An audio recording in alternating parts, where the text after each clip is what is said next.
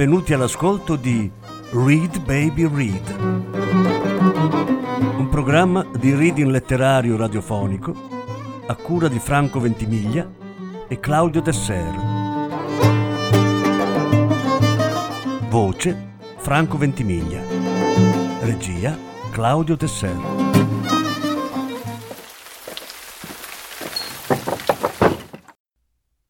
Albert Camus Lo straniero Settima parte Erano distesi con le loro tute bisunte. Parevano assolutamente tranquilli e quasi pacificati. Il nostro arrivo non ha cambiato nulla. L'uomo che aveva colpito Raimondo lo guardava senza parlare. L'altro soffiava dentro a una piccola canna e continuava a ripetere, guardandoci con la coda dell'occhio, le tre note che ricavava dal suo strumento. Per un lungo tempo non c'è stato altro che il sole e il silenzio, col lieve rumore della fonte e quelle tre note.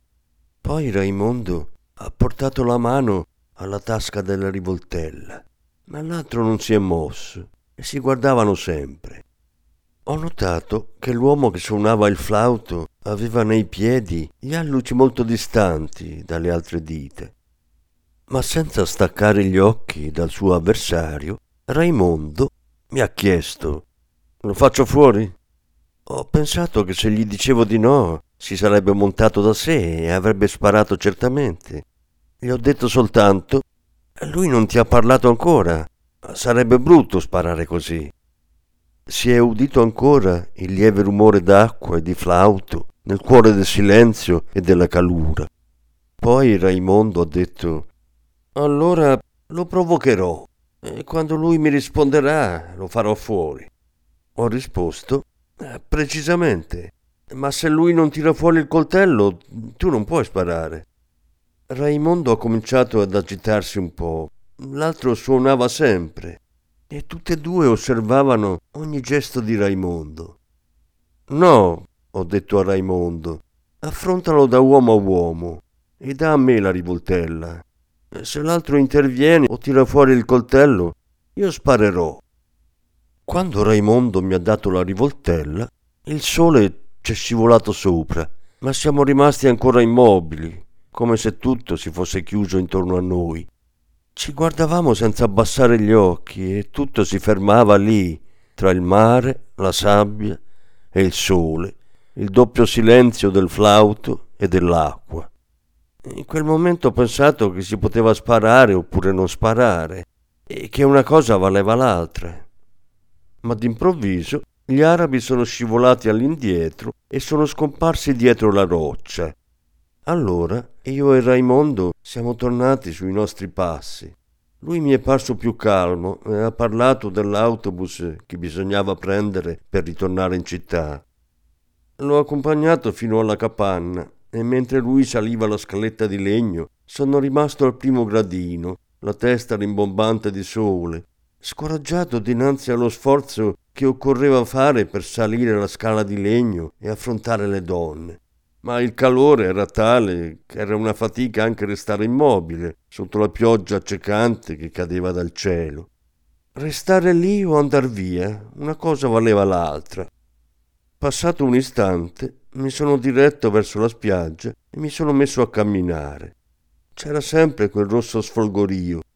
Sulla sabbia il mare ansimava di tutto il respiro rapido e soffocato delle sue prime onde. Camminavo lentamente verso le rocce e sentivo la mia fronte gonfiarsi sotto il sole. Tutto quel calore pesava sopra di me e contrastava il mio andare. E ogni volta che sentivo il soffio caldo sul viso serravo i denti, stringevo i pugni dentro le tasche, mi tendevo tutto per vincere il sole e quella ubriachezza opaca che esso riversava su di me. A ogni sciabolata di luce sprizzata dalla sabbia, da una conchiglia candida o da un frammento di vetro, mi si contraevano le mascelle. Ho camminato a lungo. Vedevo da lontano la piccola more scura della roccia circondata da un alone accecante per la luce e il pulviscolo del mare. Pensavo alla fresca fonte dietro la roccia Avevo desiderio di ritrovare il mormorio di quell'acqua, desiderio di fuggire lontano dal sole, dalla fatica, dai pianti di donna, desiderio infine di ritrovare l'ombra e il riposo dell'ombra. Ma quando sono stato vicino, ho visto che l'uomo di Raimondo era tornato.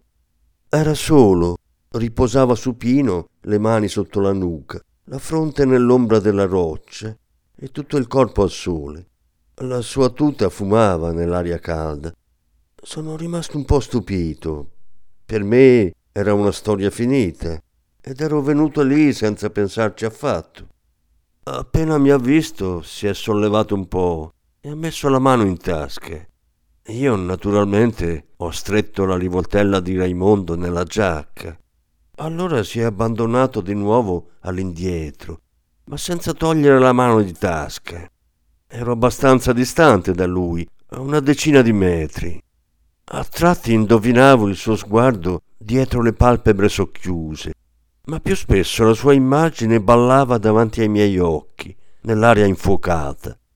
Il rumore delle onde era ancora più pigro, più ritmato che a mezzogiorno.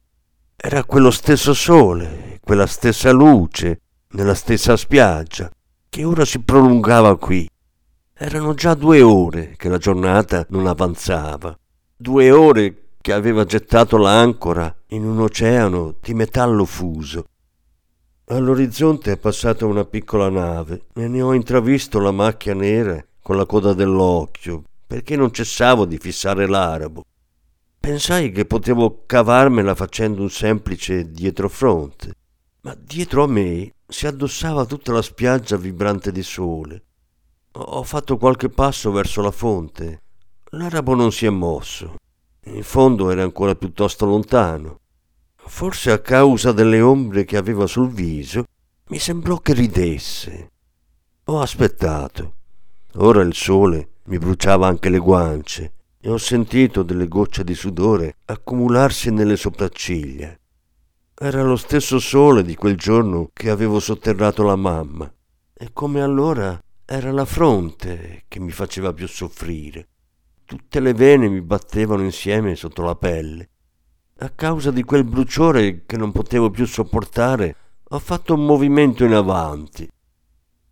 Sapevo che era stupido, che non mi sarei liberato dal sole spostandomi di un passo. Ma ho fatto un passo, un solo passo in avanti. E questa volta, senza alzarsi, l'arabo ha estratto il coltello e me l'ha presentato nel sole. La luce ha balenato sull'acciaio e fu come una lunga lama scintillante che mi colpisse alla fronte. In quello stesso momento il sudore delle mie sopracciglia è colato di colpo giù sulle palpebre e le ha ricoperte di un velo tepido e denso. Non sentivo più altro che il risuonar del sole sulla mia fronte e indistintamente la sciabola sfolgorante sprizzata dal coltello che mi era sempre di fronte. Quella spada ardente mi corrodeva le ciglia e frugava nei miei occhi doloranti. E allora che tutto ha vacillato, dal mare è rimontato un soffio denso e bruciante. Mi è parso che il cielo si aprisse in tutta la sua larghezza per lasciar piovere fuoco. Tutta la mia persona si è tesa e ho contratto la mano sulla rivoltella. Il grilletto ha ceduto. Ho toccato il ventre liscio dell'impugnatura. Ed è là, in quel rumore secco e insieme assordante, che tutto è cominciato. Mi sono scrollato via il sudore ed il sole. Ho capito che avevo distrutto l'equilibrio del giorno, lo straordinario silenzio di una spiaggia dove ero stato felice. Allora ho sparato quattro volte su un corpo inerte, dove i proiettili si insaccavano senza lasciare tracce. E furono come quattro colpi secchi che battevo sulla porta della sventura.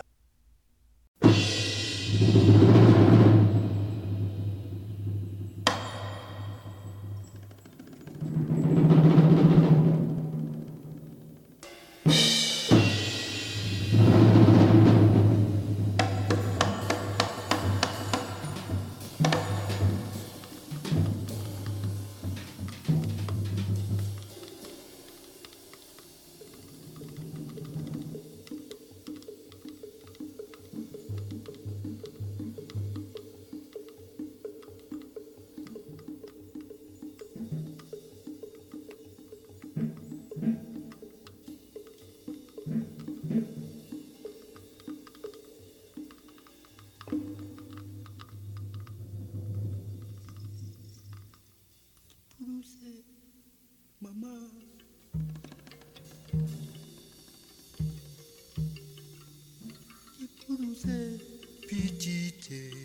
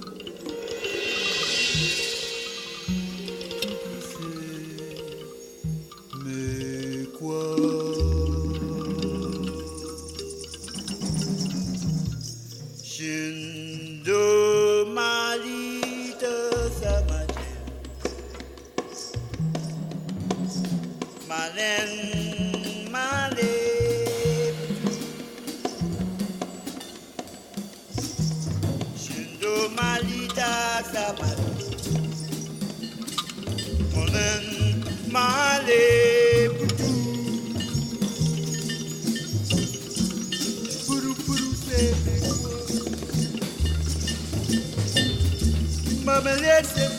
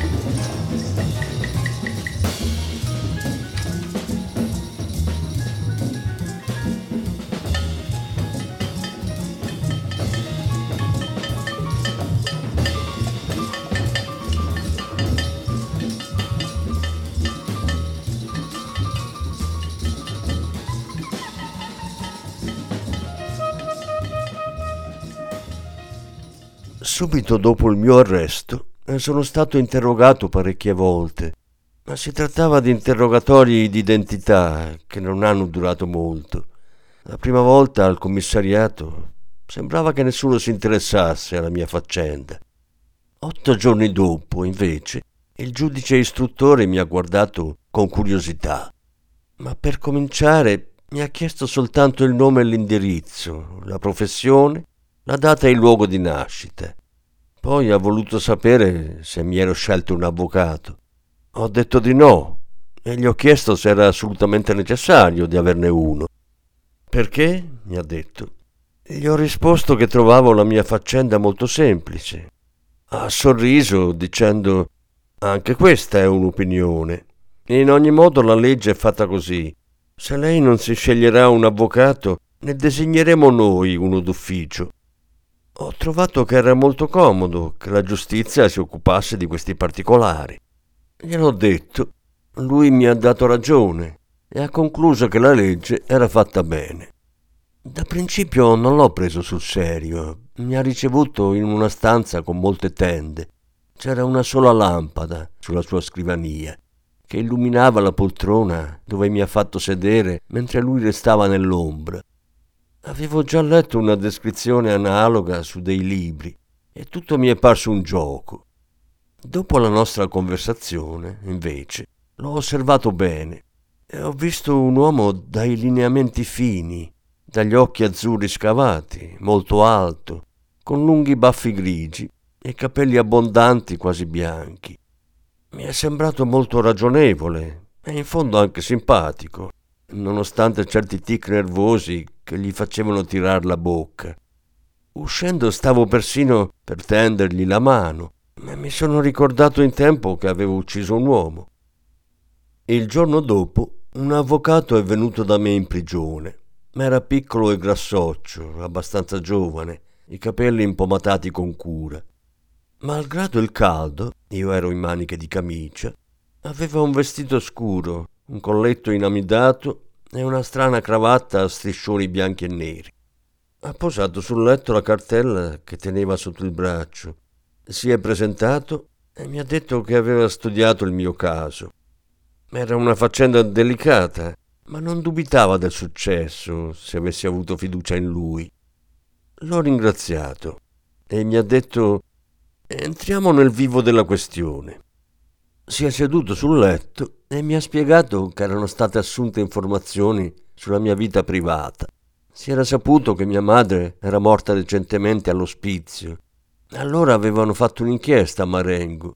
Gli istruttori avevano sentito che avevo dato prova di insensibilità il giorno dei funerali.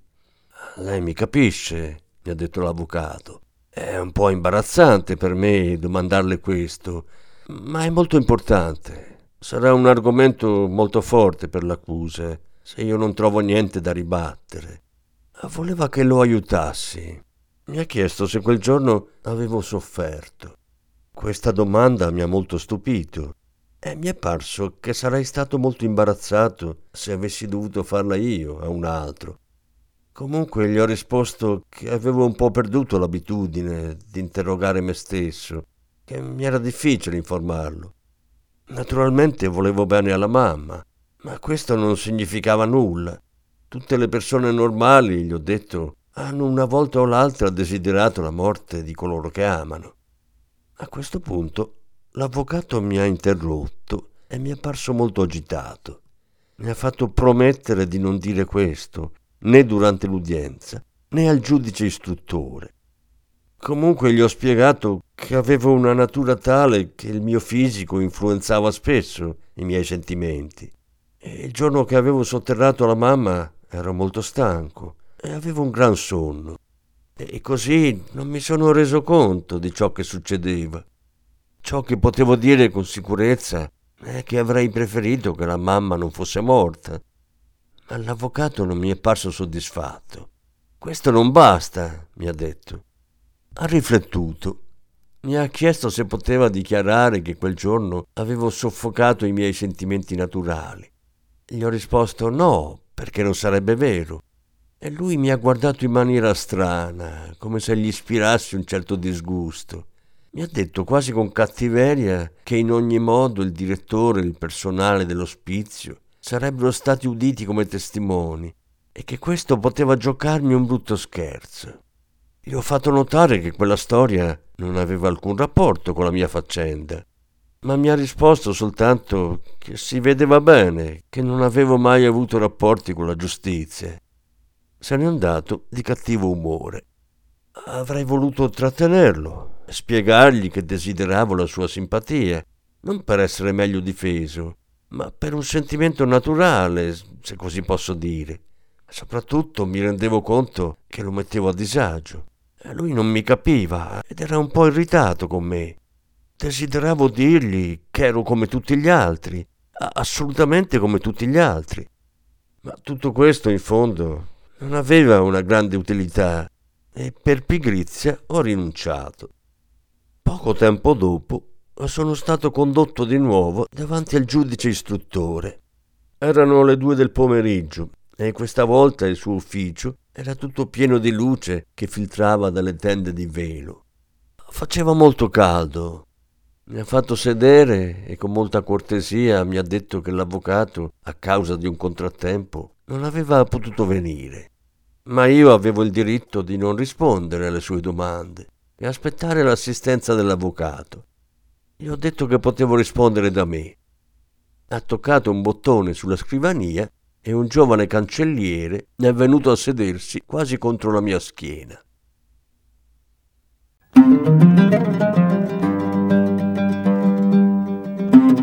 Avete ascoltato Read Baby Read, un programma di reading letterario radiofonico a cura di Franco Ventimiglia e Claudio Tesser.